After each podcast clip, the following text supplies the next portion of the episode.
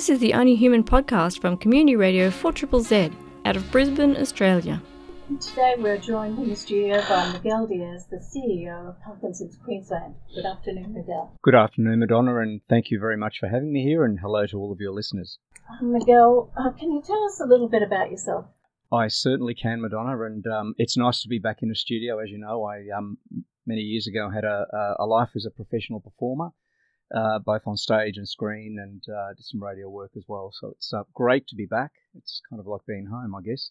Um, but that was uh, in a former life. I um, I sang professionally for a number of years and um, left that in 2001 to uh, to pursue pursue a, um, a career in, in business and in corporate.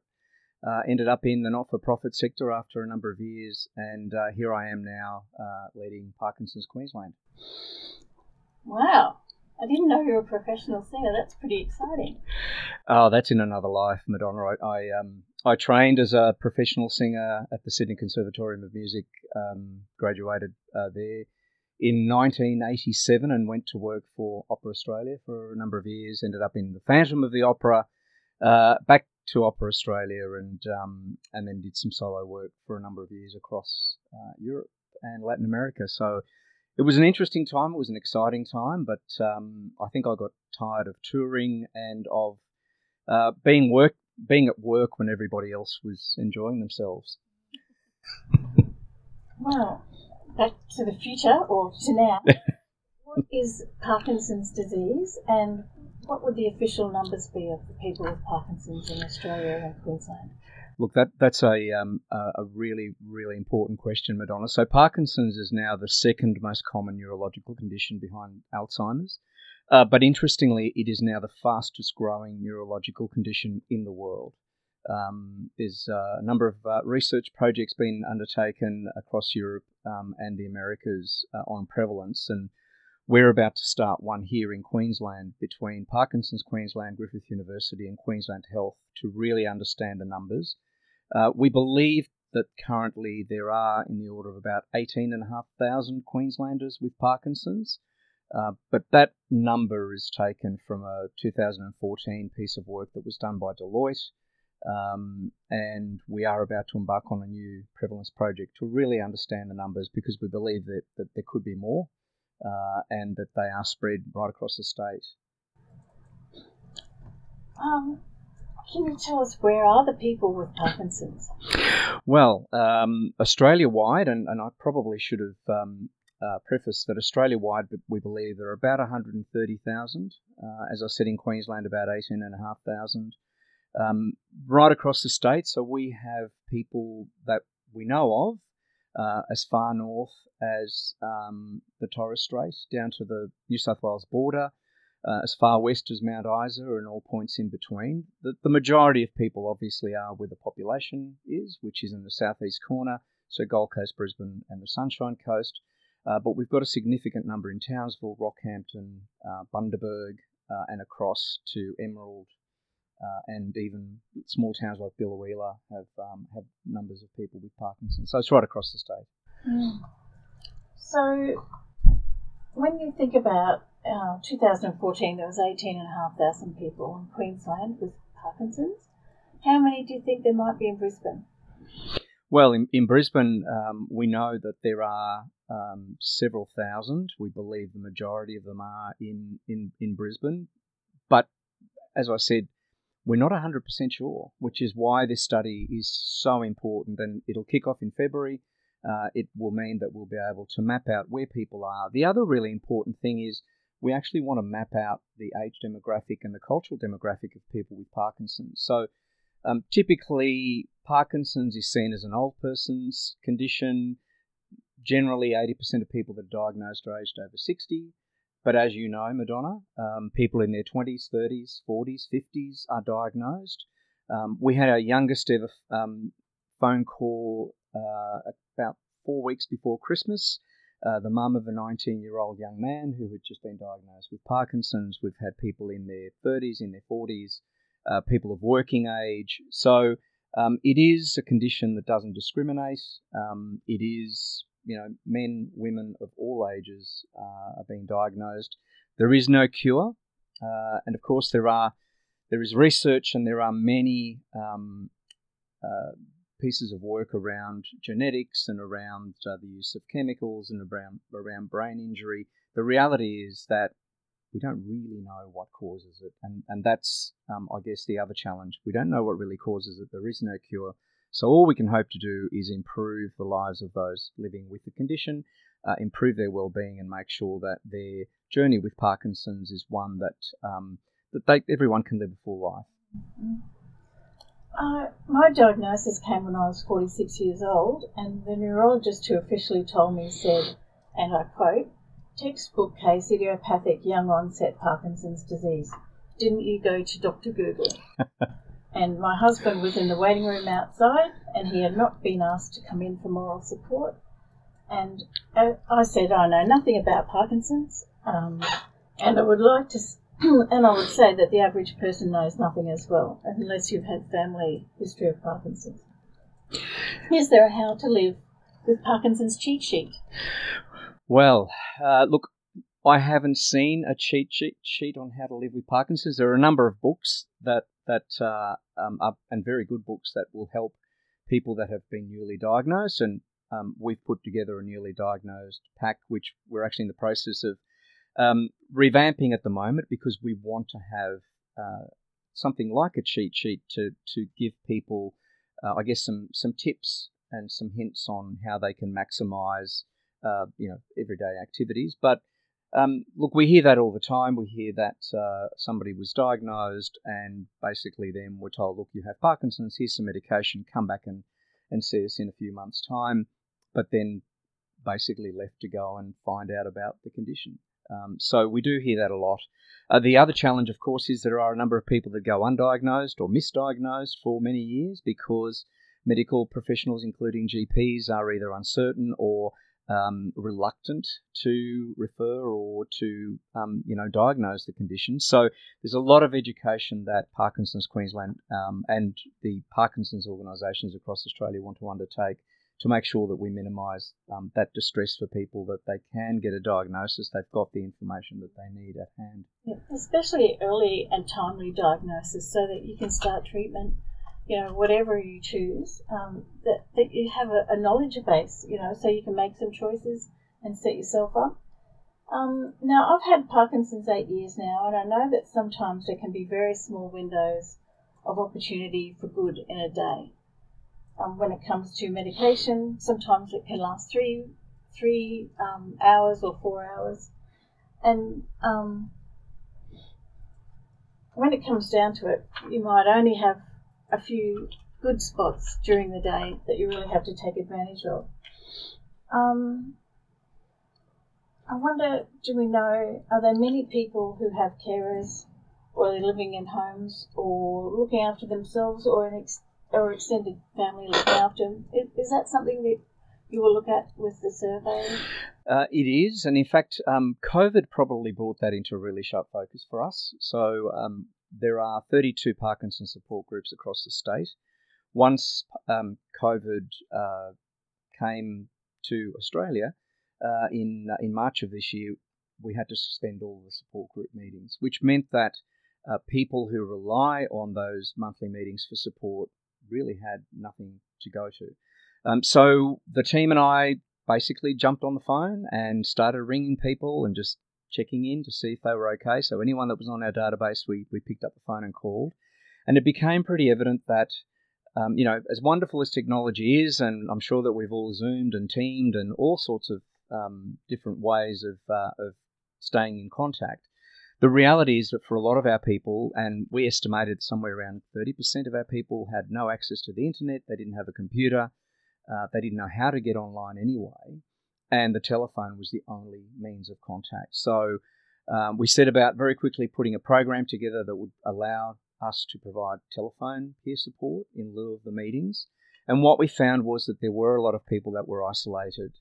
Um, even carers who ordinarily would rely on that, that support around them, that network and those face to face meetings, were left on their own.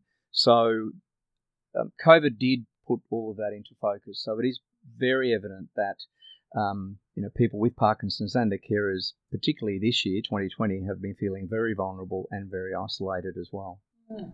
But moving forwards, there's a, um, a great strategy called Making Parkinson's a Priority. What is that all about, Miguel, and what does that mean? Well, Madonna, it became pretty clear that um, you know Parkinson's is not a priority for government, uh, either federally or in Queensland. Uh, that became very evident. So, if you're living with Parkinson's and you live in Brisbane or you live on the Gold Coast or the Sunshine Coast, you've got access to services. They may not always be there exactly when you need them, but they're there. But if you live outside of the southeast corner, you have access to very little. So people across rural and regional Queensland, it can take them 12 months to see a neurologist. It can take them longer.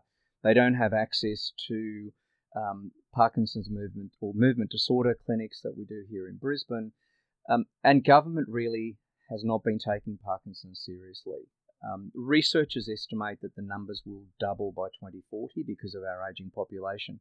If we think about that, that means that in Queensland we could have up to 40,000 people living with Parkinson's. The state government needs to take it pretty seriously because, by our estimation, 40,000 people living with Parkinson's will be a hit of about six to seven billion dollars on the state budget um, over the lifetime of that person living with the condition. So it's a significant amount of money. Um, so the Make Parkinson's a Priority campaign was really to bring into sharp focus that Parkinson's Queensland as an organisation receives no funding from the state government. We receive the equivalent of $50 per annum per person we support. Now, you know, a newly diagnosed kit costs us 76, so that's really not a lot of money. Um, so we want to make sure that people with Parkinson's have access to services where and when they need them, that they've got the tools to be able to live an active uh, and inclusive life. We want to remove the stigma um, that there still exists out there. Unfortunately, people with Parkinson's are discriminated against, and I hear stories time and time again from uh, from our members in the community that share some of the things that they go through, where they go into an office or into a bank or into the supermarket. So we want to remove all of that. And the other thing we want to do, as I said earlier, is improve people's well-being. So you would have um, seen this year that we did we put on online boxing classes and Pilates and yoga um, we're going to do more of that. We've currently got our art competition going, and we want to bring art into the mix as a therapy as well. So we'll do something exciting with that next year. So there's a lot that we can do to improve the lives of people living with Parkinson's. And as someone who's been involved in those um, therapies, or you know, for want of a better word, you know, the painting is fantastic therapy. I've just started a new one yesterday, and um, um just self-taught, as as well as you know a few instructions from Donna Gibb, the amazing artist who's on board with Parkinson's Queensland. There. Look, we've had some incredible entries, and the really uh, exciting thing for us and for me personally has been um, the members of our Parkinson's community who have painted representations of their daily lives and what it means to live with Parkinson's. Uh, we've got some really powerful entries uh, that uh, that we're, now sharing with everyone on Facebook, uh, and a little uh, note that each person has sent through with what the painting means to them. Uh, it's, it's pretty incredible and very inspiring. I have to say, my painting, I don't know that I'm going to share it because um, I looked at it yesterday and I thought, I don't think I'm going to be an artist, but you know. I might I might get the courage to put it out there as well. Yeah. Um, there's there's quite a lot of different areas involved in Parkinson's, and how are those people looked after? The people with Parkinson's MSA, which is multiple systems atrophy, Parkinson's with dementia, PSP, dystonia, they're all quite de- debilitating. Um, and it's difficult uh, to support perhaps different areas there? Look, it, for us it is a challenge because, as I said, we're we're not uh, funded or resourced to be able to cover everything that needs to be covered. I'd love us to be, and that's what we're working on. Um, we do have general information for people with um, the various conditions, and we are working constantly at renewing those and updating those. And we're working on a, uh, on some updates at the moment with the help of uh, um, one incredible uh, neurological nurse that works in um, in the public system who's uh, come on board to um, to just to help to donate some of her time, volunteer some of her time to help us. So we we are doing a lot of that. Um, but you know, the reality is that we can't do enough uh, at the moment. But the aim is to do that. Um, there is a you know an incredible network out there, and um, thankfully we are connected nationally to the other Parkinson's organisations, and globally now we're connected um, into the Netherlands uh, and into into other parts of Europe and the US, um, including you know the Michael J. Fox Foundation and other organisations. So we can draw on resources and share resources amongst us, which is really positive. Um, but I think there is a, still a lot more that can be done, particularly for those people with with those conditions. I think um, you know you you hit the nail on the head, Madonna. When when someone is initially diagnosed and they don't really know where to turn, um, and what we hope that we're doing is that we can be the focal point. We might not have all the answers to everything, but we can refer people on different pathways where they can get the information that they need. Yeah. True. It's really about awareness. Look, it's all about awareness. It's about an understanding of what Parkinson's is. Um, you know, it's the fact that it manifests differently in every individual. Um, it's the fact that while it's categorized as a um, uh, as a movement disorder, because you know, as you know, some of the symptoms uh, it affects um, some of your motor symptoms. The reality too is that some of the non-motor symptoms can be just as challenging, if not more challenging. So things like depression, anxiety, apathy um, can be just as challenging as the motor symptoms. Definitely, and for the carers as well. The people who are supporting us, yes. Particularly for the carers, I can't tell you time and time again. People tell me that um, you know they have a challenge with um, with dealing, you know, with some of the, the symptoms. So that is something that we are working on. Um, we we're looking at launching an, a separate carers support group uh, online. We've just launched our young onset uh, online support group. So we're constantly evolving and looking at new ways of doing things. Thank you very much, Miguel, and welcome to the Parkinson's family. I, I would say you've been here a, a year now, but um, yeah, we'll, we'll get to know you even better, I'm sure, over the next few years and months. Thank you, Madonna. Yes, almost a year. What a time to start, February last year. Um, it's a pleasure to be here. Uh, thank you for your support throughout the year, and um, to everyone out there in the Parkinson's community, stay strong. You can visit our website, so www.parkinsonsqld.org.au. Uh, you'll find uh, all the information there, and uh, and you can reach us through that as well, or on our Facebook uh, page, just Parkinson's Queensland. Thank you. You are listening to the Only Human podcast. Only Human is a weekly program on social justice, disability rights, psychology, social research, and mental wellness.